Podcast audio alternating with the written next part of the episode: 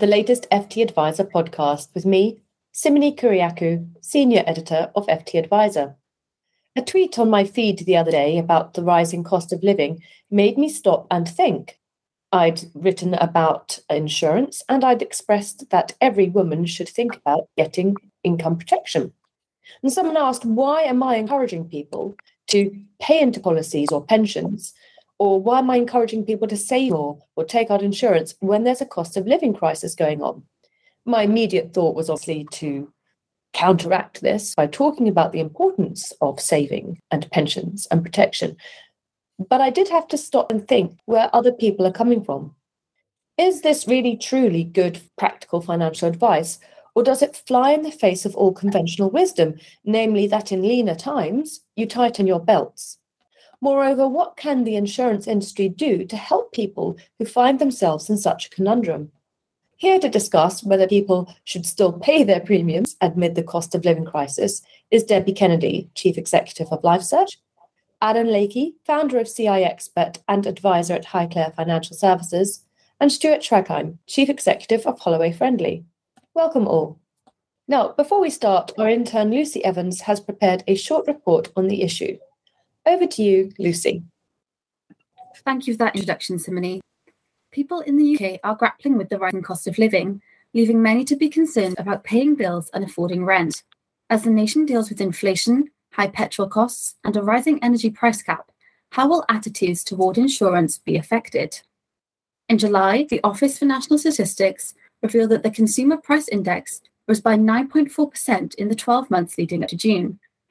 In August, Cornwall Insights predicted annual energy bills for a typical UK household would reach £4,266 in 2023.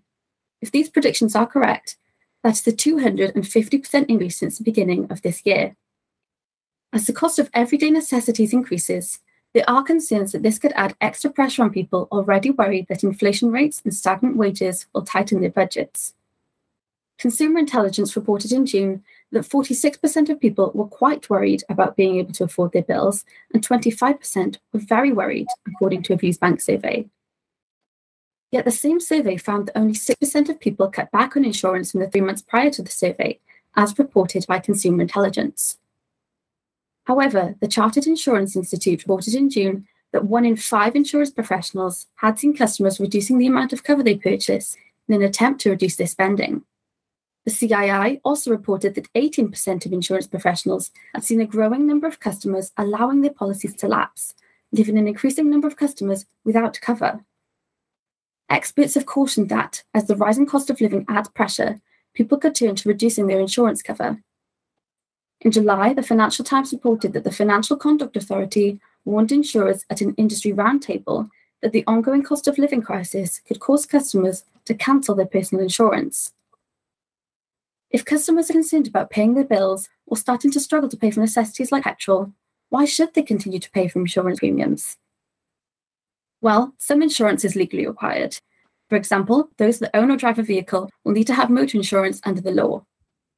Other insurance, such as critical illness cover or income protection, is classed as optional, meaning it is not legally required. With many budgets being squeezed by the cost of living crisis, it may seem tempting to stop taking out optional insurance and only continue with insurance that is compulsory. However, many experts have spoken about the potentially harmful effects of skipping out on insurance. The ABI has informed people on the importance of being insured throughout these difficult times, commenting that skipping out on insurance to save money may be more costly in the long run. The CII reported in June that its Director of Policy and Public Affairs, Matthew Connell, said increasing debt levels or cutting back on insurance cover today could cause consumers more serious problems in the future and compromise their future financial resilience. In July, the Financial Times reported that the executive director of the British Insurance Brokers Association, Graham Trudgill, warned at an industry roundtable that customers who cut back on insurance may be missing out on vital insurance cover when they need it most. During a cost of living crisis where budgets will tighten and disposable income will decrease, being financially protected by insurance is of even more importance. If insurance premiums will be a vital part of expenditure over the coming months, what can be done to help vulnerable or struggling customers afford their premiums? The ABI has stated how it is helping its members during the cost of living crisis. it has issued advice on what people can do if they are struggling to keep up with insurance payments. Checking what insurance is covered by an employer can help relieve the worry of affording premiums if private medical or critical illness insurance is covered, according to the ABI. The ABI has advised people that some providers can offer payment holidays on certain products if customers are struggling to pay their premiums. It further advised people to speak to insurers if they are concerned, or to check online to see what help insurance providers can offer. In August, FT Advisor reported that the commercial director at Assured Futures, Ian Sawyer, said you might be surprised at the level of support insurers can offer, from temporarily reducing cover to payment holidays to spreading payments. He added, It differs between insurers, and sometimes you have to ask. So please get talking to your insurer and advisor. Maintaining insurance cover throughout the cost of living crisis could benefit customers on a long term basis. However, more insurance providers will need to make their insurance more accessible for vulnerable or struggling customers if they don't want customers to cancel or reduce their insurance cover to make way for paying for necessities and other bills. Back to you, Simone. Thank you very much, Lucy. Plenty of uh, challenges and opportunities presented in there, I think. Um, now, I'd just like to sort of throw it open to uh, to our lovely panel. Stuart, could, could I just start with with you? Uh, what were your sort of initial thoughts when listening to, to Lucy's report there? Uh, I think we've heard for, for quite some time, actually, that um, making ends meet is the, is the challenge for, for a lot of consumers over the course of the next uh, 6, 12, 18 months. And therefore, consumer behavior is entirely natural. They will look to consider how they can reduce spending both on their regular bills, so the sort of Tesco's to Aldi switch and the reduction in their Virgin Media packages, uh, but also look at their their non-essential, what's classified as non-essential spending, and see where where that can be reduced. I think the challenge that we have as an industry is to to try to ensure that things like uh, insurances, income protection, term assurance, um, critical illness are seen as essential rather than non-essential. And I think the uh, the challenge that we all have is to try to ensure that consumers understand the difference between price and value.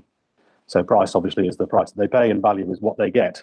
And uh, and I think it's important that we uh, that we understand that things like income protection are probably the only thing that are the guarantee of a client's uh, of securing a client's greatest asset, which is themselves, and the ability to maintain their their income and lifestyle during times of, um, of adversity. And as you probably know from other sources, ONS data also says that the average household expenditure across the UK is about two and a half thousand pounds a month. And obviously, without that protected, uh, consumers will get into debt very, very quickly uh, if they haven't got the right uh, the right insurances in place. So I think we are seeing natural consumer behaviour, but I think there's a very strong place for the insurance industry, both uh, advisor and product provider, to provide the kind of support that consumers will need. Absolutely. Thank you very much, Stuart. Uh, Debbie, I could see you nodding there to a lot of things that both Lucy and Stuart were saying. Can I bring you in, please? Yes, and and I think I, I agreed. Actually, I recognise some of the um, you know information and stats that Lucy was was portraying there. That you know our, our consumers expect to be worse off. At, at LifeSearch, we did some research. We do every year. a Health, wealth, happiness um, index. And this was earlier in the year when inflation was predicted to be 9% at the time. And consumers were expecting to be about £3,000 a year worse off. So we could already see, as Stuart was saying, I think this, you know, behavior about, well, how do I prepare for that? And, you know, we have to face into that for protection. How do we convince consumers that we should get a share of that precious household income now why should they place it to to our cover you know non-essential cover as as lucy was saying and and to some extent it goes to the really heart of what we're doing is that for um, you know a premium that is relatively affordable um, you know the basics of our industry we pool together to help people when there is a catastrophe. And I think we really have to try and get across that message that this is a safety net that they're putting in place. And we talk a lot now about financial resilience. So it, it feels that in times where families will struggle, um, they will make hard choices.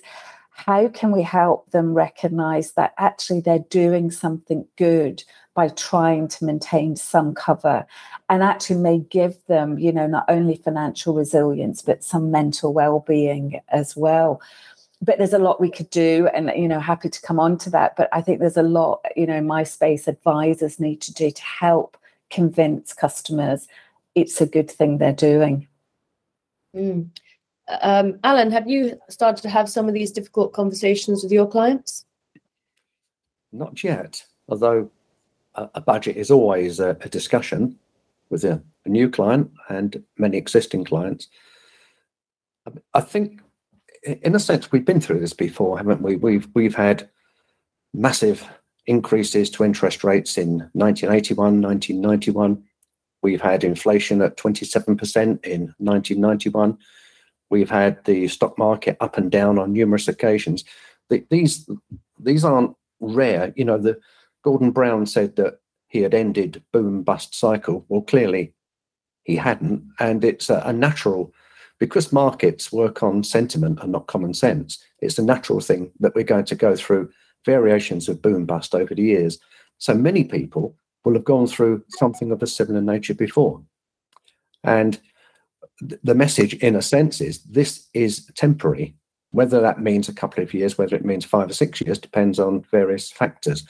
But as Stuart said, insurance isn't really optional if you've got any common sense insurance is something that that you must have because the, the financial implications of death, serious illness are such that they'll be worse than the current position. And I guess that's a certainty, isn't it? We're all going to we're all going to die at some point. Mm-hmm. So you know, I, I, I can see the the value in making sure that you have that sort of life insurance in place. Um, but I mean, th- th- there is an argument. You know, if people can barely pay for petrol, Alan, how, you know, how can they how can they pay for premiums? So, so you know, if someone were to come to you and, and, and sort of present that to you, how do you make the argument for affordability of premiums? Okay, I mean we're we're talking possibly about a mortgage cover, possibly personal cover, and if it's mortgage cover, it's slightly different because I think most people do realise that they have to have protection for a mortgage. And most insurers have now brought out a variety of plans, a budget plan and a comprehensive plan, if we're talking critical illness cover.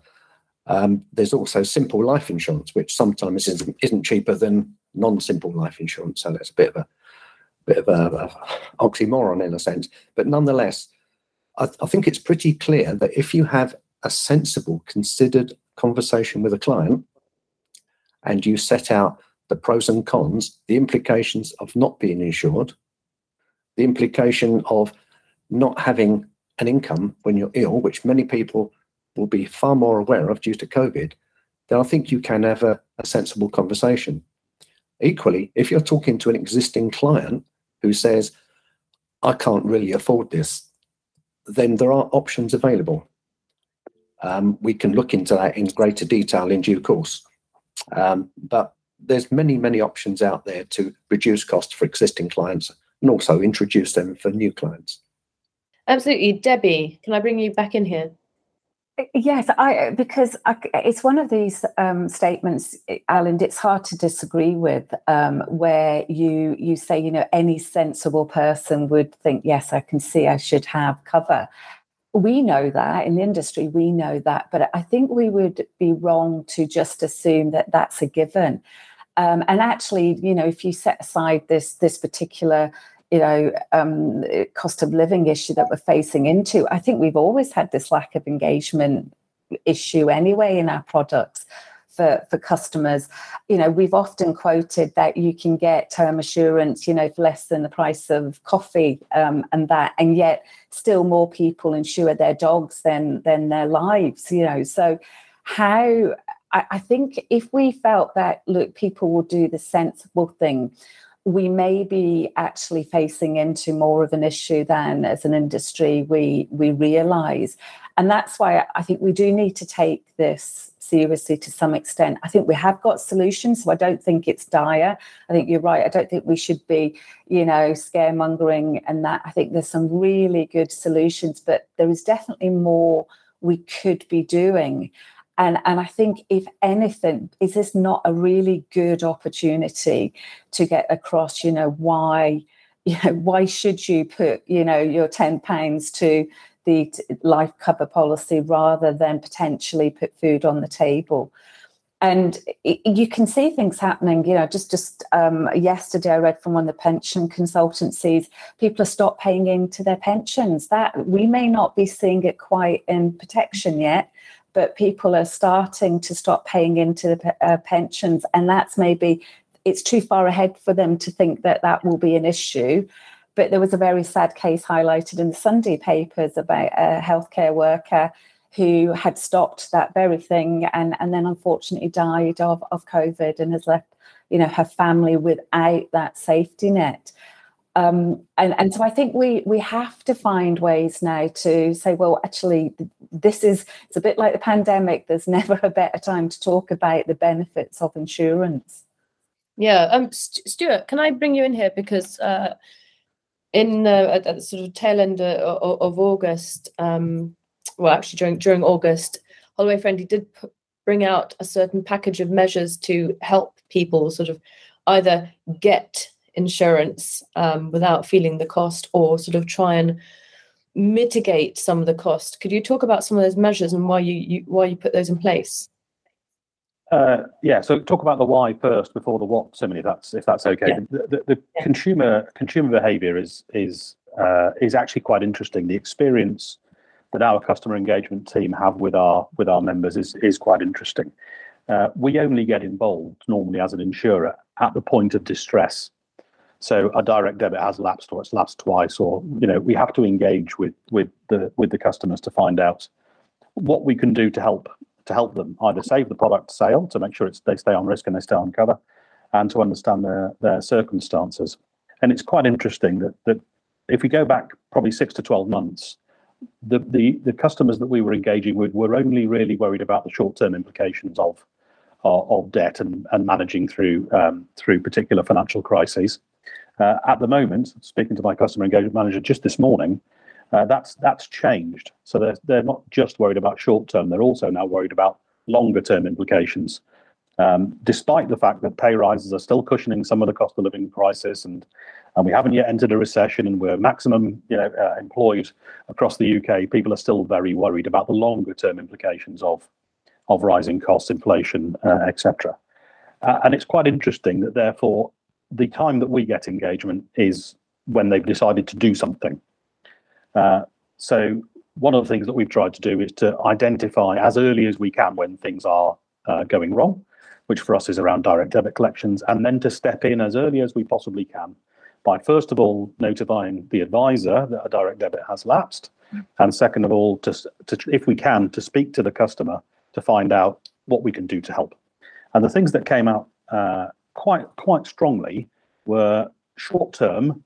Uh, can you do something to help me just get over the the short term financial bubble that they're going through? So we had a number of people that were trying to buy white goods, um, you know, washing machines and fridges, but they physically couldn't pay for them and therefore had cancelled their policy because every 30 or 40 pounds a month made a difference. So the reintroduction of payment holiday periods, uh, like most insurers will do this after a certain period of time, uh, we've just brought that that forward so people can do that now after any time after three months that the policy's been in force. So it just gives them a bit of breathing space. Of course, they're not on cover during that period because they're not paying for it, but at least it gives them a bit of, bit of breathing space and it might enable the policy to go back on risk in a month or two's time because there's a lot of short-term financial issues. Uh, we had others that were in a worse financial positions, uh, and as a mutual, uh, one of the things that we always look at is how we can look at our our members and their families in a broader sense, a more holistic sense, and therefore we've introduced a hardship fund, uh, which is discretionary. So if people need access to short-term cash, and we think it's a you know related to to to what we do as an industry, and as a and as an insurer, then we will provide some cash to help them get through a particular period of time. I, I would say that they're important, they're they're valuable, but they really are sticking plasters uh, over a over a you know a longer term change. And I think you know with yeah. Debbie and and uh, and Alan's mm-hmm. uh, experience in the advisor market, there's a lot more that advisors and insurers can do to work together to help manage the cash flow challenges uh, that uh, that customers have, and perhaps we can we can chat about those too. Sure. I mean, those sound like wonderful initiatives, but uh, I'm sure Debbie and, and Alan will both have yeah. sort of situations they can think of where clients perhaps don't always like to admit they're coming into financial hardship. I mean, all of us, I'm sure, will say, oh, you know, well, I'm a bit cash strapped at the moment, but very few people, when they're really sort of feel like they're, they're at rock bottom, they don't necessarily want to admit they can't pay or they don't want to tell their families they can't pay. So there is still this this feeling that you know how can you help someone like Debbie and Alan? How can you how can you help people when they almost don't want to have those conversations in the first place? There is a an option for advisors to actually be preemptive in this. It, it's something that we do on a regular basis, and there's a number of reasons why it makes sense. First of all, every advisor should review their client's protection needs on a regular basis, whether that is every two or three years, every year, depends, I guess, on the client and the advisor. But by doing this, you're achieving a number of things. You, you are broaching the subject and maybe getting a, a hint as to future problems that could arise. Secondly, naturally, you are putting yourself into the you know in, into the the whole of the how best to describe it you're you're placing yourself at the center of the problem for the client who may not have thought to contact you. But because you're there now, you've enhanced the chance of, of that happening before a policy is cancelled or, or before the person goes on Money Supermarket to try to get a cheaper one. One of the things that we do on a regular basis is if you look at a mortgage protection policy, which if it's maybe five, six years old, has been set up with an interest rate of possibly 8, 10, 12, even 15%, and you then look at the actual interest rate that's been paid on the mortgage, it means after a period of time, they are quite a bit overinsured. Uh, to give an example, I, I was looking at one earlier, a £100,000 policy over 25 years with an interest rate of 8%, it means that the, the insurance policy has reduced down to £90,000. But if the average mortgage rate was 2%, then the mortgage is now £80,000. So you can broach the subject and say also to the client, look, you're in a position now where we can actually reduce the cost because the interest rates have been that low.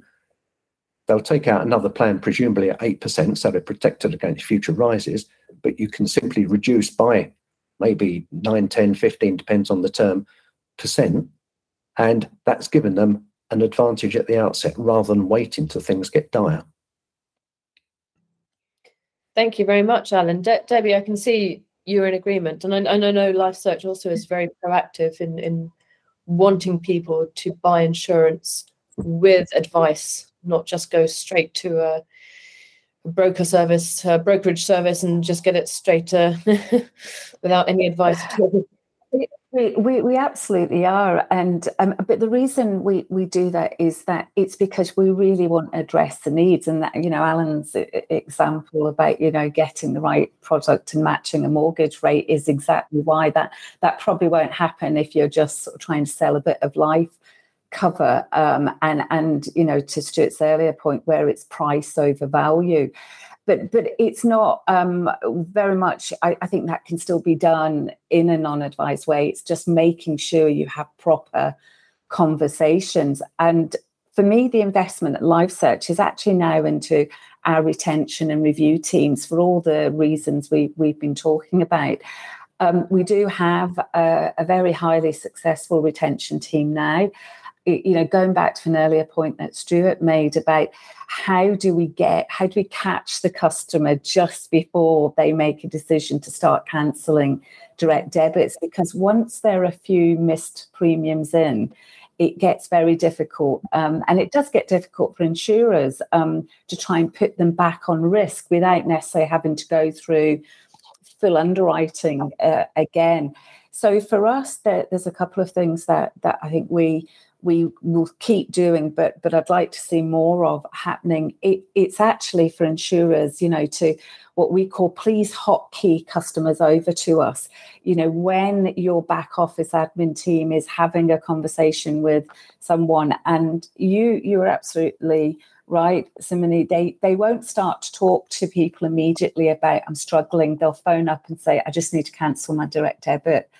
And a lot of insurers um, unfortunately, the admin teams just aren't set up to then deal with that conversation. And quite rightly, some of them will be wary about straying into advice. But there are advisors that could catch those calls very quickly and catch those customers. And we then do have, uh, I think, a more considered conversation. And often the answer is to restructure, you know, to the point about potentially, you know, can can you reduce a term? Can you reduce cover? And what I would like to see though is that, that that's quite hard then sometimes to ask our insurers to accommodate that. And should we be looking, you know, is the, you know, the beyond the sticking plaster, is it much more flexibility in what I call sort of toggle on, toggle off um, products a bit like you know your netflix subscription. You you put it on one month you take it off the next month. You take a bit of a package off you put it back on again. I think we have to find a way to give customers that flexibility to to manage their finances manage their insurance in a way that gets them through some some crunch points as well. So for me it's about have the right conversation, but have it very early. Restructure if we can. I think we've definitely got more to do to do there.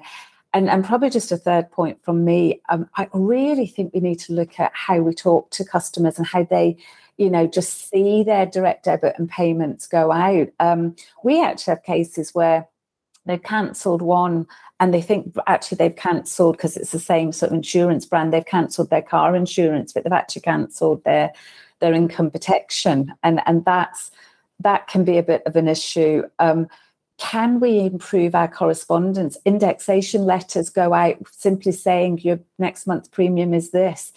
Can we just say, actually, do you want to talk to us about that? Is this still right for you? So I, I think a lot about hotkeying correspondence, but can we restructure products and flexibility as well? And that's a really interesting point, Debbie, because what you and Alan have both been saying. And it makes me think, you know, the modus operandi generally of the sort of insurance industry is that you scare people into having insurance. You must have it in case the worst happens. And actually, the worst happens a lot more than you think. And if you were to lose your job, well, you think you're screwed now, yeah. but you're really screwed if you lose your job. I mean, it kind of frightens people into having it. But then not enough seems to be done at point of departure to encourage people to stay. So there's definitely more we can do. Um, but Stuart, can you talk a little bit more about some of those points about that extra flexibility, perhaps sure. about packages that Debbie mentioned, and what sort of what added value can insurance products give that might actually make someone think twice about actually this is not just a product in case the worst happens, but actually this can help me right here and now. Yeah, yeah. Well, I think there's a couple of points that have come out here which I think are, are really worth uh, are worth talking through. Um, for firms like like Alan's and Debbie's, there is a lot of engagement with customers throughout the life of the product and throughout the life cycle of the product. I have to say that's unusual. So the customers that contact us uh, have not spoken to their advisors and don't want to speak to their advisors either, actually, whether it's through inertia or embarrassment or whatever it is, but they haven't. So when we ask them, why don't you go and speak to your broker? Oh, no, we don't want to do that. We just want to try and deal with things. So there is a question mark, which I think is to, to Debbie's point actually about engagement, is how are we as um, advisors and product providers engaging with those uh, with those with those customers, and how do we maintain that relationship over the short, medium, and long term? And that's something which we've been wrestling with for decades, and we still haven't got it right. So I think there's more there's more that we need to do to do there. Um, uh, but to your points around flexibility, uh, Simone, the things the things I wrote I wrote down were uh, around the restructuring options that, especially income protection, uh, consumers can do. We've already talked about potentially reducing the benefit level. So somebody's you know going from two thousand pounds a month benefit to fifteen hundred to a thousand, but also the benefit term. So rather than it being paid up until retirement, maybe look at a five year or or a or a, or a two year or even a one year, or even reducing the policy term from age seventy to age sixty five to age fifty or whatever it is. Um, and also the other option of potentially switching between level premiums and age costed premiums. So there's a number of things that advisors can do, and we also do for our customers without giving advice because we aren't giving advice and we don't want to either. Uh, we, we want to work in partnership uh, with with the advisor community, and most most product providers can do variations on a theme uh, around a number of these things. So we would we would rewrite a product if we needed to if the customer was uh, was was, uh, was was was that way inclined. It doesn't require advice. If somebody's you know reducing a benefit or whatever, we would just rewrite the product, and that's quite simple. Customer doesn't doesn't see any difference. Direct debit just reduces, and that's it. They don't actually see what don't need to be involved in what happens uh, in the background. Uh, having products with lots of flexibility, uh, I think there are there are two issues that we would need to try and understand. Uh, sorry, at least two, but the two obvious ones that sprang to mind. One was the was the commercial relationship between the insurer and the advisor. So having lots of flexibility when you're when you're paying for something up front around uh, commission structures might make it more difficult to have to have uh, flexibility. Not impossible, but it might make it more difficult. So different commission shapes might help the uh, the, the, the journey. And the second one is a technical point, which is uh, we write long term policies. We don't write short term policies because that's general insurance. So all of our policies have got to have a minimum term of five years anyway. Um, so uh, you know, having policies that can that you can chop and change and lapse and renew and all that kind of stuff. That's general insurance. It's not what we do. So we're looking for you know for longer term relationships with our with our members and with our with our with our advisors, and we build products that are designed to be there over the over that longer term. But suffice to say, to Debbie's point, uh, having flexibility within a product and to be able to manage it, so the advisor and the product provider are working together to look after the client, is really is really the key to all this. Fantastic. Well, we're almost at the end of the podcast, so I'm just going to ask each of you in turn for just sort of one key sort of one key comment or one key reason or argument that an advisor might give to a client or potential client who is worried about whether they should pay for a premium or pay for their petrol. Um, Stuart, I'll start with you, then go to Alan and finish with Debbie. Stuart. Uh, for me, I think it's the price versus value uh, equation. So, under, helping the um, customers to understand what it is that they're paying for and what value they get out of it to me is key. Whether that's the actual product or the added value services, rehabilitation support, mental health support, etc. Um, that to me is the is the fundamental. Thank you, Alan. Yes, the, the the main message to a client really has to be what you have is an essential purchase. It's not something that you can dip in and out of like you can with Netflix, like you can with, you know, buying less coffee or whatever. It's something that is there to protect not just you, but your family. And it, it carries a, a, an immense importance when you, you look at protection being the foundation of all financial planning and, and indeed of survival. That would be my message. Thank you. And Debbie? Don't don't lose your safety net. Um, it, it absolutely is what what um, we're about, and and it's why our industry is centuries old. It does work. It does deliver. Just just don't lose that safety net. Well, thank you very much, Debbie, Alan, and Stuart, for joining us today. Thank you also, Lucy, for providing that report earlier.